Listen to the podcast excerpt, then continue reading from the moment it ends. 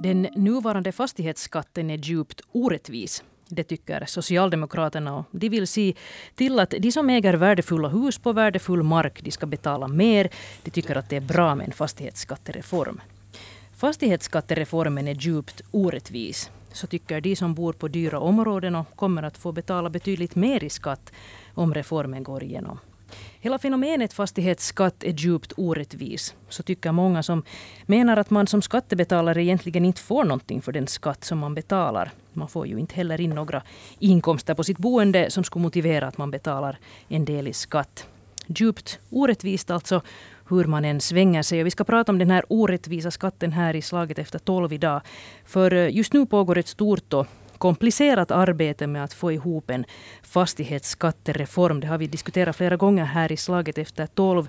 Det som nu har hänt är att exakt hundra olika aktörer har lämnat in sina förslag på hur fastighetsskattereformen kan göras bättre eller till och med slopas helt. Och just nu grubblar då tjänstemännen vid finansministeriet över vilka åsikter som ska beaktas och vilka som inte ska beaktas så mycket. Och det här ska vi diskutera här idag och jag heter Maria Nylund. Eh, med mig här har jag Karl-Erik Sjöberg från Utö. Välkommen. Jo, tack. Du är med där. Du är med i egenskap av markägare här idag. Och så har vi också Bertil Setter. Välkommen. Tack så mycket. Du är jurist och aktiv inom Åbolands skärgårdsstiftelse. Och så har vi också riksdagsledamot Sari Multala från Samlingspartiet. Välkommen du också. Tack så mycket. Eh, jag tänker ge dig nu, Karl-Erik Sjöberg, lite tid här i början med att beskriva eh, ditt läge. Du sitter nämligen just nu utanför ett bankkontor i Pargas. Och direkt efter den här sändningen så ska du gå in där och skriva under ett köpebrev där du säljer över 20 hektar av ditt skärgårdshemman eh, på Utö till staten. Det är största delen av gården Grannas på Utö. Berätta varför säljer du? Jo, alltså det gick ju så att här för några år sedan så kom det ett brev hem där det står att det blir ändringar i fastighetsskatten. Att om du godkänner ändringarna så behöver du inte göra någonting. Det stod inte vad de här ändringarna är och, och ingenting så man, man tyckte att okej, okay, jag kommer säkert att få mindre skatt nu för mina holmar är ju värdelösa. Men så visade det sig sen då att det, när det här skattebeslutet kom så har min fastighetsskatt stigit med cirka 1400 procent. Och jag äger då ett 70-tal, ska vi säga, sådana kobbar och grund kring ute som de största delen är helt kala. De enda liv som finns så är sälar och skarvar. Och det här var då enligt beskattaren så är det här då tomt med egen strand. Alla de här kobbarna, allt från 100 kvadratmeter eller ska säga 50 kvadratmeter är säkert de här minsta. Som man aldrig varit i land på heller. Upp till sen då lite större holmar så det kanske finns en al, al på, lite gräs och lite hjortronkärr. Och det här då slog man ihop till en tomt med egen strand. Ett beskattningsvärde då på 5,11 eh, euro per kvadrat. Och sen då när det är 70, 75 procent som beskattaren värdesätter de här till så därför de här kobbarna så blev det då lite under en miljon var det här värde för de här grunderna som är helt kala. En miljon euro? Och, ja, åtta, det som vi det värde på det som säljs, det är ju inte allt, så är ungefär lite drygt 800 000 om man räknar då med beskattarens värdesättning på de här holmarna. Just det. Och för det här så får jag 54 000 euro nu. Och jag är ju tvungen att sälja för vad ska jag betala skatt för sånt här som i princip är också en allmänning. Det är ju en, en naturpark det här och, och, folk, folk, alltså Skärgårdshavets naturpark. Och folk som besöker de här ute och de här yttre skärgårdarna så de uppfattar ju det här att det här är en naturpark, att det är liksom allas egendom. Men nu råkar jag äga en del av de här och jag betalar skatt för dem. Jag har ju absolut ingen nytta. Och mina stackars barn som ska ärva det här så jag tror inte att de vill ens ärva det. Så därför har jag valt nu att sälja det här då för en spottstyver. Mm. Ja, för att, för att, Jag, jag helt enkelt inte kan tänka mig något annat alternativ. Och det går ju inte att diskutera med staten heller. Att diskuterar man med en instans så skyller de bara på den andra instansen att vi har ingenting med det här att göra. Mm. Så nu har jag då med LU-centralen diskuterat eller fått ett pris som jag inte kan diskutera. Mm. Och de säger att det här skattevärdet då som är då, vad blir det nu, 380 det här nedsatta priset. Så det har liksom inget, inget värde för dem, alltså det är ingen betydelse för dem överhuvudtaget. Att det är då skatt, skattemyndigheterna skuffar man åt sidan och så tittar man då på, på det här gängse värdet som enligt mitt, min uppfattning också är noll. Mm. Och det är ju det som vi har försökt, försökt bevisa åt skattemyndigheterna att gängse värde är noll vilket beskattningsvärde borde också vara noll, det vill säga att jag inte skulle betala någon skatt. ja. Men de hänvisar till några lagar och annat att, att du är nog tvungen att betala skatt bara. För att, eh, kompri, Och som sagt så de här ja. holmarna, kobbarna och grunderna är, är ju helt, helt värdelösa och de var också i beskattningen tidigare klassade som impediment, Mm. Jo, det vill säga obrukbar mark. precis, obrukbar mark. I ett nötskal Det alltså. här Så, är då bakgrunden. jo, I ett nötskal Så alltså. jag har Så, valt att sälja. Precis. Beskattning, Skatteverket alltså anser att beskattningsvärde på, på de kobbar som du nu tänker sälja här om en knapp timme, det beskattningsvärde är då 830 000 euro och när du nu säljer till staten så är man är beredd att betala är 54 000 euro. Jag måste ännu fråga här Karl-Erik Sjöberg, att hur, hur känns det här nu då att gå in där på banken och sälja? Så det känns sorgligt. Det är på något vis helt ofattbart. Men jag kan, vet inte vad annat man ska kunna göra. Mm, du har tänkt igenom det här länge och väl. Nå, jag har tänkt igenom det nu i, i, i två års tid. Och för mig så, alltså i praktiken har det ju ingen betydelse. Det är bara det här orättvisan då i det här att, att man mer eller mindre tvångsinlöser den här marken. Jag vet att alla naturmänniskor och sånt så de, de är ju rysligt glada att, att staten då äger de här. Men i praktiken så har det ju in- ingen betydelse. No, men vad tycker du, Bertil Setter från Åbolands skärgårdsstiftelse? Du har följt med Karl-Erik Sjöbergs våndor här nu i flera år. Vad, vad tänker du om, om det här beskattningen av hans hemgård Grannars på Utö? Jag kan säga att jag har följt med Kalles våndor av olika orsaker. Dels är vi gamla klasskamrater, jag känner Kalle, Kalle av den anledningen och, och av den anledningen har jag följt med. Men, men jag, har- också följt med det i min egenskap av styrelsemedlem i Skärgårdsstiftelsen. Hela Skärgårdsstiftelsen har, har följt med den här problematiken som egentligen kom på bordet genom att eh, skatteförvaltningen började titta genom de här beskattningsbesluten för sådana fastigheter som tidigare hade betraktats som jordbruk och inte då hade blivit beskattade för sina, sitt impediment. Då man gick igenom några fastigheter och konstaterade att, att det inte har deklarerats jordbruksinkomst under tio år då beskattar man dem inte längre som jordbruk utan som fritidsbostäder till den delen det inte var frågan om, om, om egna hemshus. Och då uppstod det här. Kalle är en av ganska många.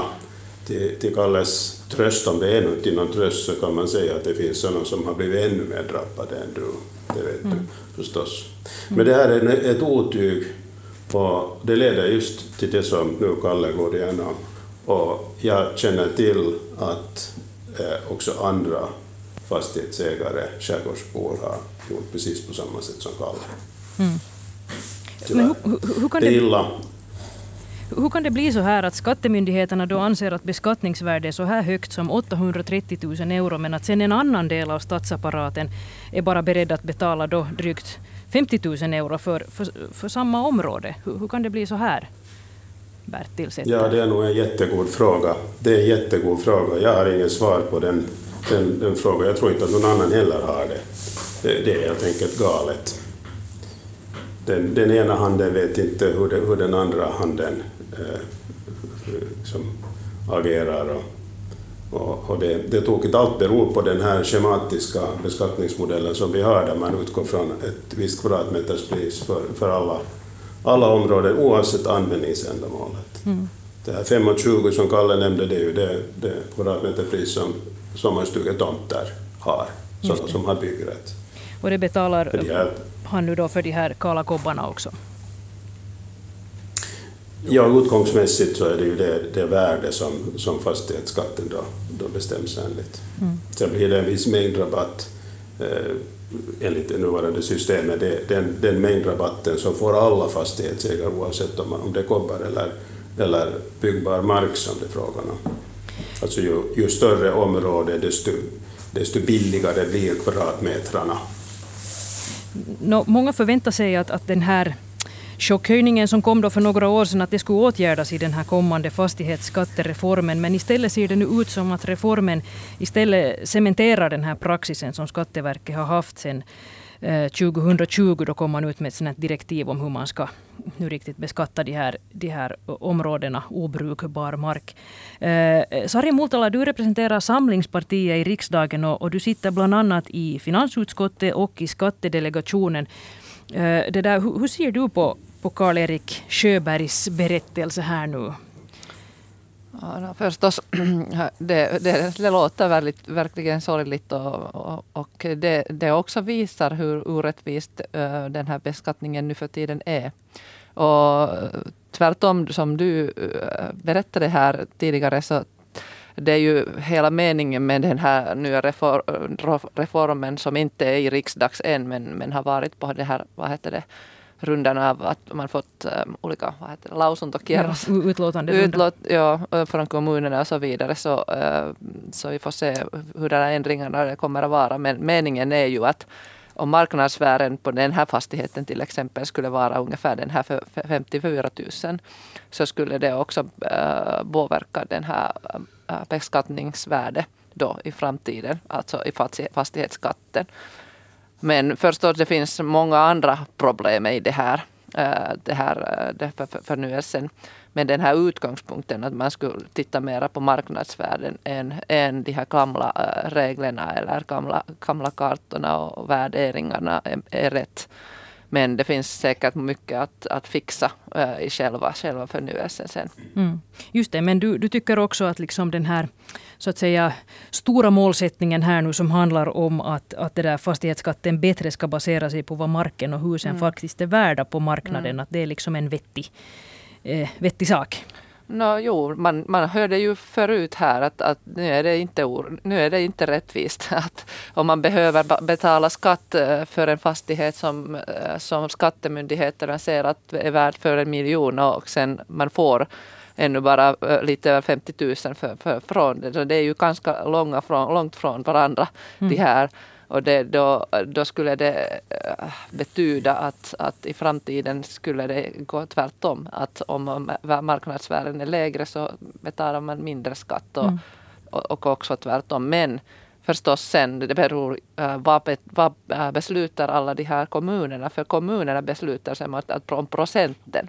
Mm precis vad, vad den här själva fastighetsskattesatsen yes. sen kommer att vara. Precis. Men Bertil sätter eh, Sari Multala här nu hoppas på att, att reformen ska liksom fixa den här typens problem som nu Karl-Erik Sjöberg här har råkat ut för. Men du har bekantat dig med det här reformförslaget också. Du är kritisk, så vad ser du för problem i den här kommande reformen?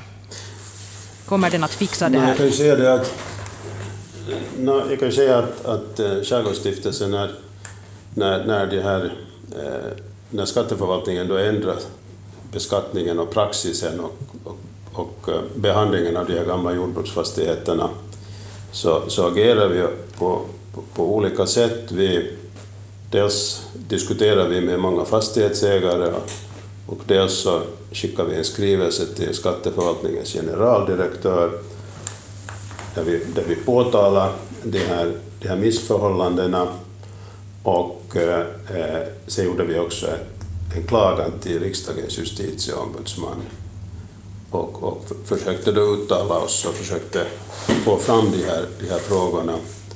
Eh, sen eh, hörde vi att man i regeringsprogrammet hade en reform av skatte, fastighetsbeskattningen.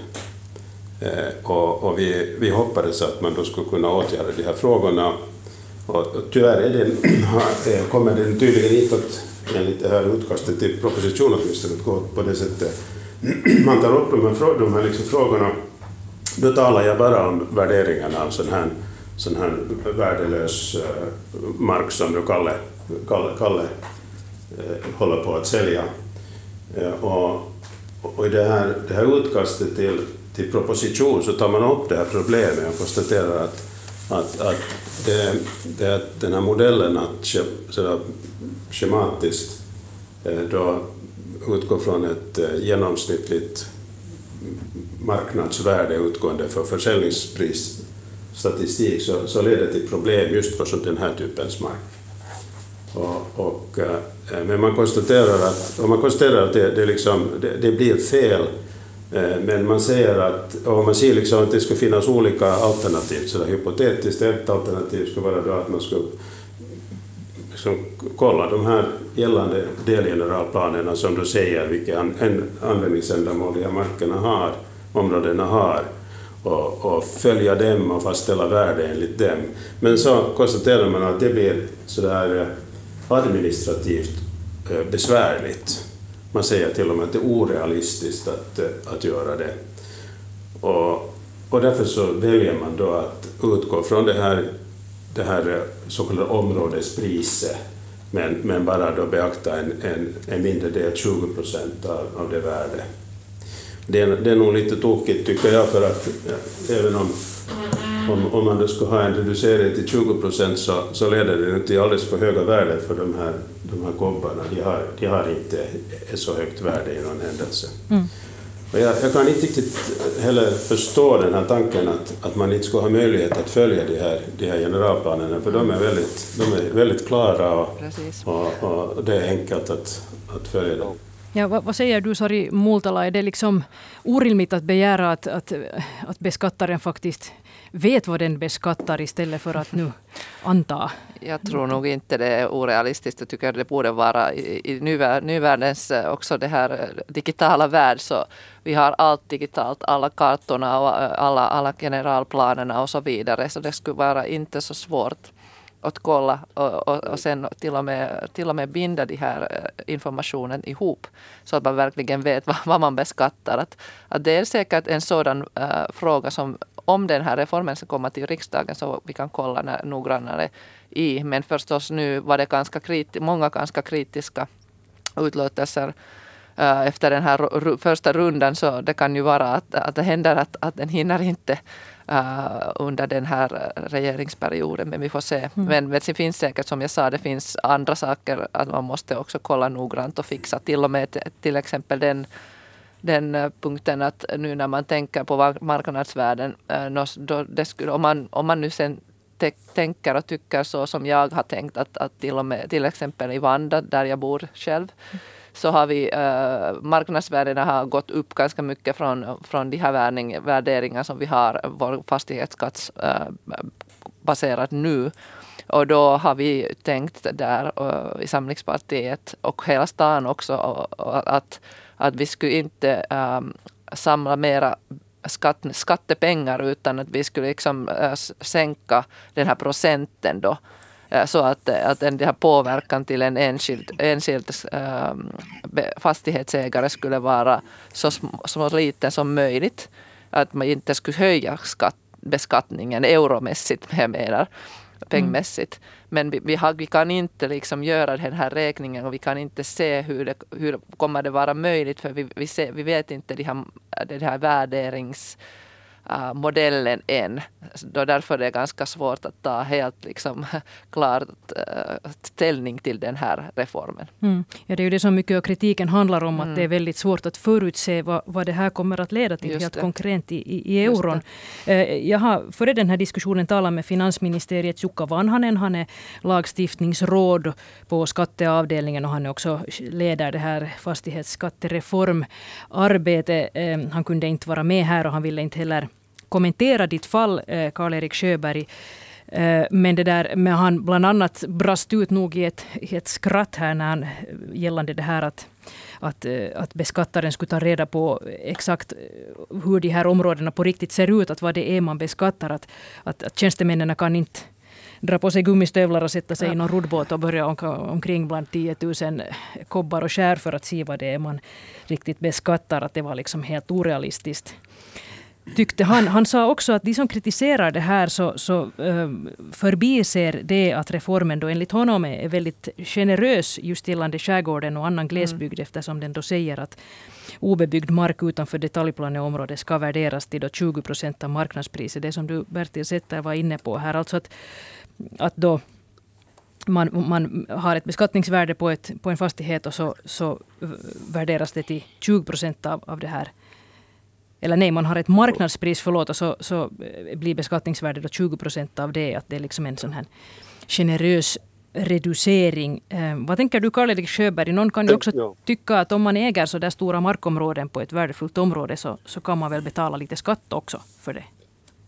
Ja, en kommentar till det här så är som jag sa redan så det som jag säljer nu så är, vad blir det, 70-tal skiften alltså. I, i, i registerkartan så finns det då 70 olika små tomter. Och det som beskattaren har gjort är att slagit ihop de här till en enda tomt. Och jag kan inte fatta att, att man då för 50 kvadrat liten knall som är då flera sjömil från följande knall ska ha samma värde eller att man slår ihop det till en tomt. Det måste ju också beaktas på något sätt det här. Att, man, att varje sånt här skifte borde ha ett pris. Mm. Och de finns ju i registren redan de här skiftena, att man skulle tycka att det där skulle finnas den här informationen. Det tycker jag att det är helt vettlöst. Alltså om jag skulle äga 20 hektar äh, tomt då med egen strand så skulle det vara helt okej. Okay. Men jag äger 70 små kobbar som ihopklumpade är då 20 hektar. Och från nord till syd så är det ungefär 15 sjömil avstånd mellan de här små knallarna. Och många av de här knallarna har jag aldrig i mitt liv varit i land på. Jag tror inte att min far heller har varit i land eller hans far och hans farfar och så vidare bortåt.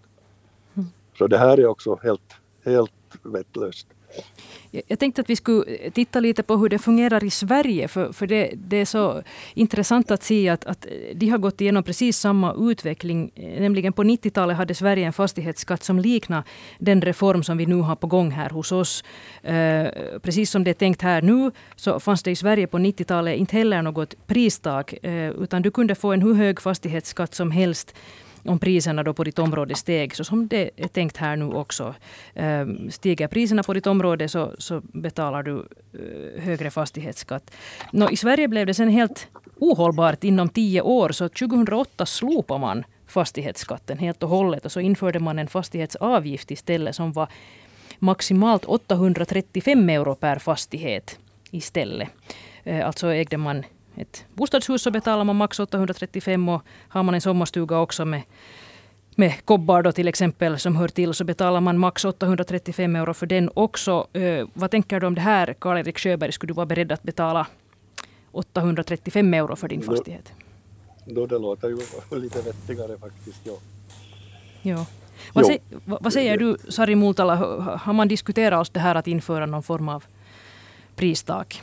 No, alltså den här reformen som jag sa inte har varit i riksdagen så mm. vi har inte diskuterat det i riksdagen men, men det är också en möjlighet förstås att, att sätta någon, eh, någon tak för, för hur, hur mycket hur mycket ska, beskattningen kan vara. Men sen också man kan tänka sig att, att nu den här, det som jag tycker är viktigt att om man skulle kunna sen gå igenom med den här reformen att också de här, eh, höj, om, om det kommer att, att höjas den här skatten kan, kan det inte vara så stort per år som de har tänkt nu. Då, då står det nu att det, var, det skulle vara var det max 200 euro inom, äh, i, en, i, en år, i ett år och i tre år där i rad. Det måste vara mycket längre tid. Om man tänker på en fastighetsägare, till exempel någon som bor i en, ett egnahemshus, om, om man skulle behöva betala 600 euro, euro mera efter tre år är det ganska mycket mer, speciellt nu när alla, alla kostnader ändå liksom höjer uh, hela tiden.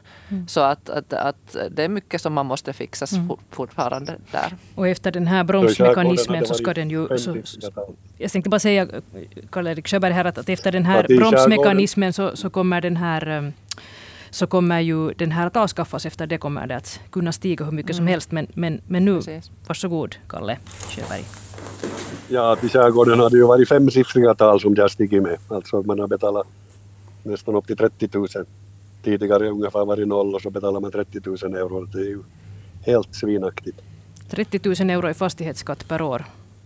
Ja. Är, är det rimligt Bertil Sätter? Känner du till det? Det finns, finns sådana exempel i skärgården. Ja, det, det, det är precis så som Kalle säger, det finns sådana exempel, eller det fanns sådana exempel. Jag tror att man har kunnat få dem korrigerade till viss del åtminstone, men, ja. men att det var faktiskt sådana summor. Så det, det var ju helt horribelt. Jag skulle kanske kunna trösta det här, förvalt, det här lagstiftningsrådet på finansministeriet med det att, att, att ingen behöver ta på sig stövlar eller gå ut i en båt för att, för att kolla, kolla hur de här, de här fastigheterna används. Det, det räcker med att man tittar de här officiella eh, fastställda delgeneral och generalplanekartorna där, där fastigheterna har, Precis. har Exakt. Beakt, be, ja. och, och dessutom är det ju så att fast att beskattaren gör det här redan i alla ars, arvsbeskattnings och gåvobeskattnings och andra beskattningsbeslut som jag under de senaste 30 åren har varit med om, 20 åren har varit med om, så, så har man väldigt noggrant eh, eh, värderat fastigheten utgående från generalplanen. Och man, har, man är jätteduktig på att värdera det. Beskattaren värderar den fullständigt rätt, bara beskattaren får rätt att göra det. Mm. Man räknar precis byggrätter och man, kan, man, man vet precis vad fastigheten är värd. Det är jätteenkelt att göra och det är helt offentliga. Sen är det ju dessutom så att, att beskattaren tar ju nu ren ställning till de här fastigheternas vissa Eh, egenskaper, det vill säga man vet om fastigheten har strand eller inte. Och, och går man så här detaljerat in att man, man kollar om det finns strand eller inte så kan man väl kunna besvära sig att kolla också vad man använder de här fastigheterna till. När man tittar på de här generalplanekartorna här i Åbolands skärgård så ser man att, att nästan alla holmar i den yttre skärgården är blåa och det betyder att de är naturskyddsbetecknade.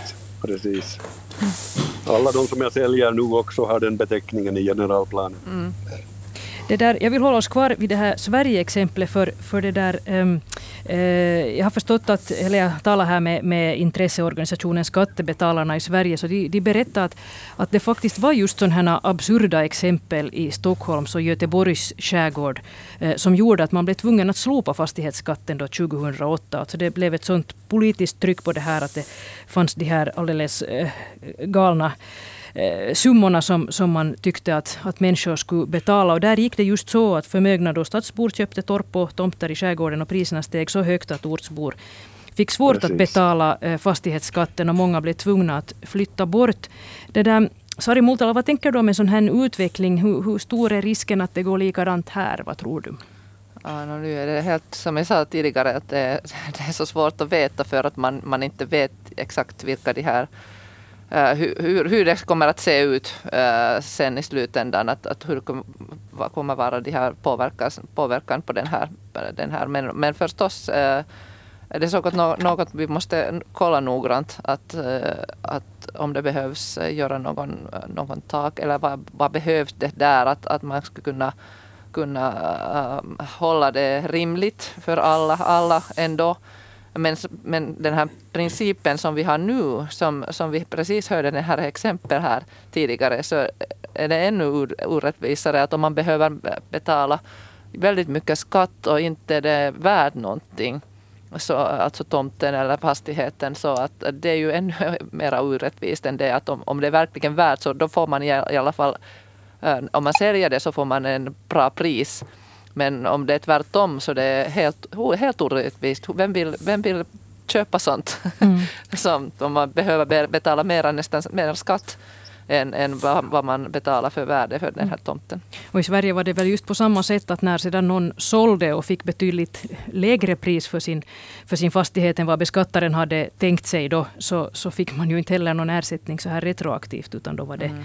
bara ett konstaterande att så här gick det. Men, men har det någon betydelse vem som bor i skärgården då? Vad säger Sari Multala? Jag menar om vi ser, ser nu här att ortsbor känner sig tvungna att sälja bort sådana holmar till staten och så här eller säljer till, till andra intresserade eh, tomtköpare här nu då. Så, så vad tycker du Sari Multala, har det någon betydelse vem som äger de här?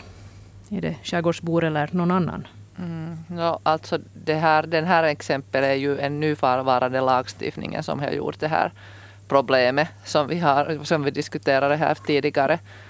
Och, och det som är meningen, tycker jag, och borde vara meningen, att det, det är rättvist och vad heter det, att uh, det är också uh, yhdenvertainen, alltså att alla, alla, Jämlikt. Uh, att alla liksom uh, är, på samma, samma uh, rad här. Att man, det är ingen som, som får någon, någonting bara för att han eller hon har någon, någon um, alltså att etu, etua mm, för någonting, fördel för någonting. Så att det är ju alltså, det är inte beskattningen som borde bestämma vem som får, får bo uh, var. det är inte det, att, utan beskattningens uh, också idé är att det inte påverkar på det. Och fastighetsskatten inte borde påverka på det, att, att vem kan, kan bo var. Förstås priserna kommer att påverka alltid om vi går på den här riktningen. På andra sidan, men nu har vi andra problem som vi har precis hört i vår nuvarande lagstiftning. Men du Bertil Setter har ju då konstaterat här, Sari Multal har en förhoppning om att reformen ska, ska göra det just rättvist och att man faktiskt betalar eh, skatt på, på marknadspriset. Men, men det där, eh, man verkar ju inte i den här reformen beakta de här värdelösa eh, holmarna just alls. Eller man kommer att fortsättningsvis betala skatt för dem, eller hur?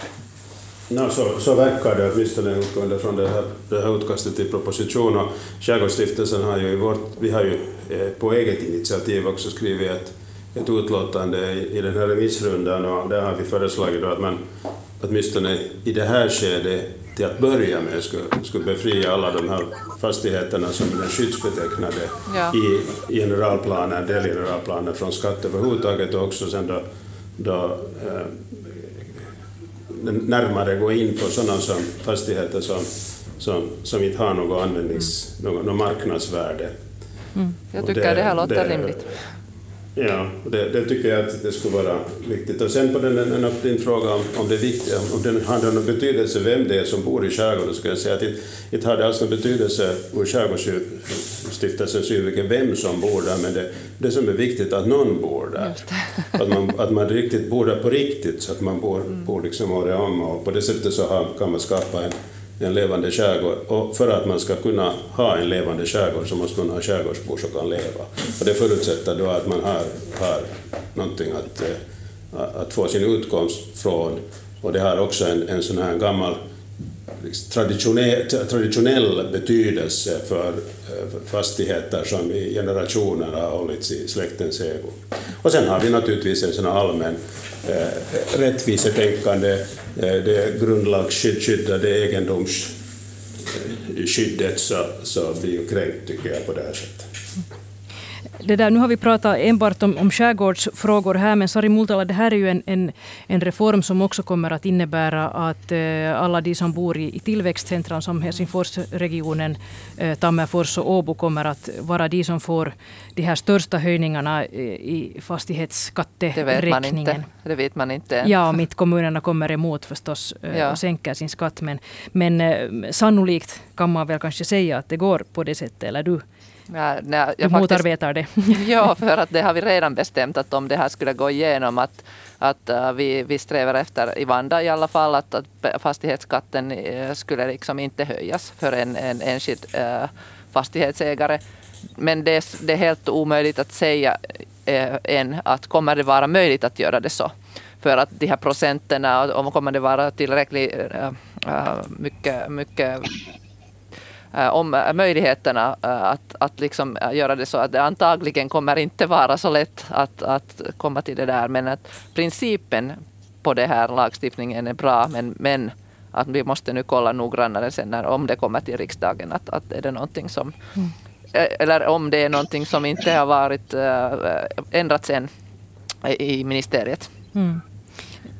Precis. Det här, mm, I Sverige blev det här en så stor valfråga att Göran Persson anser själv att han som statsminister då eh, förlorade det här valet på grund av fastighetsskatten. Det blev en jättehet potatis. Men, men här i, just nu så är det väldigt lugnt och tyst kring den här frågan.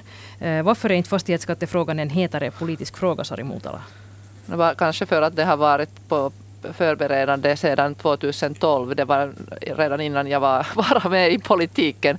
Så då började det här och, och det är kanske, kanske därför att det finns så mycket uh, orättvis i vår nuvarande lagstiftning och beskattningen som vi har precis hört. Mm. Och det finns mycket att fixa och därför säkert är det, är det, det är många som tycker och nästan alla politiker säkert tycker att, att liksom det här, eh, den här principen är rätt men sen att, att hela lagstiftningen har vi inte ens kollat, kollat noggrannare i. Men, men sen när, när det kommer till riksdagen, om det kommer till riksdagen och speciellt om det kommer oändrat till riksdagen så kommer säkert debatten börja på riktigt. Mm. Du, Bertil Sätter, er Åbolands skärgårdsstiftelse har då varit kritiska och lämnat in ett sådant kritiskt utlåtande. Har du någon förhoppning om att det ska leda till någonting eller vad hoppas du att det ska leda till? No, jag hoppas, eller vi hoppas att det leder till det att, att, eh, att de som fattar det här beslutet får upp ögonen för den här frågan och att man, man, man hittar på en en smart metod att, att göra den här beskattningen av de här värdelösa ormarna rättvis. Mm. Det är så med all beskattning, att den ska vara rättvis, men den ska också vara logisk. Annars är, det inte så, annars är det inte intressant att betala. Det, då, det, det leder sen till, till olika protester. No, vad hinner hända här på vägen? Eh, det här är en reform som man har jobbat med här i många år. Nu är planen att den ska komma vecka 36 till riksdagen, det är i september. Det kan hända att det går ännu längre än så eftersom det faktiskt var en hel del kritiska röster som har lämnat in utlåtanden här nu då eh, till den här reformen. Men, men vad hinner hända här på vägen? Hur många hinner sälja sina marker i skärgården tror ni? Vad säger du Karl-Erik Sjöberg? Ja, det är nog svårt att säga. Svårt att säga.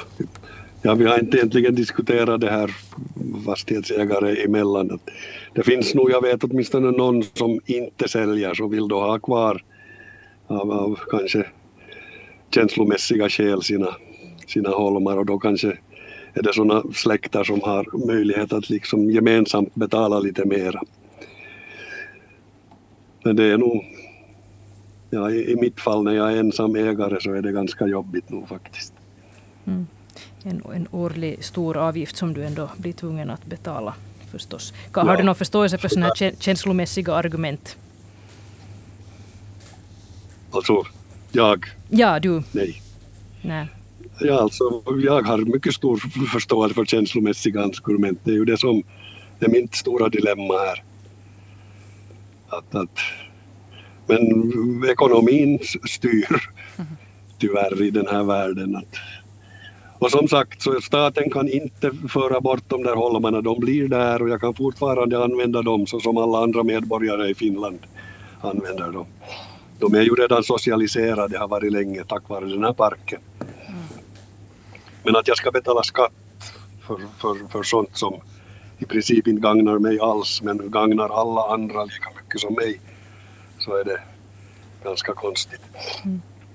Okej, vi drar streck här för dagens Slaget efter tolv som idag har handlat om fastighetsskatten. Eh, vi får se hur det går. Som sagt är det tänkt att i september ska det här förslaget komma till riksdagen. Och då blir det eh, ny debatt. Tack till Sari Multala, riksdagsledamot för Samlingspartiet. Tack, tack också till eh, Bertil Setter som är styrelsemedlem i Åbolands skärgårdsstiftelse. Och tack också till Karl-Erik Sjöberg. Um, som nu alltså sitter utanför banken och är på väg in för att skriva under ett köpebrev och sälja då, eh, 20, över 20 hektar av sin, sitt skärgårdshemman. Eh, lycka till med det. Ett nytt slag efter tolv hör du imorgon igen. Jag heter Maria Nylund.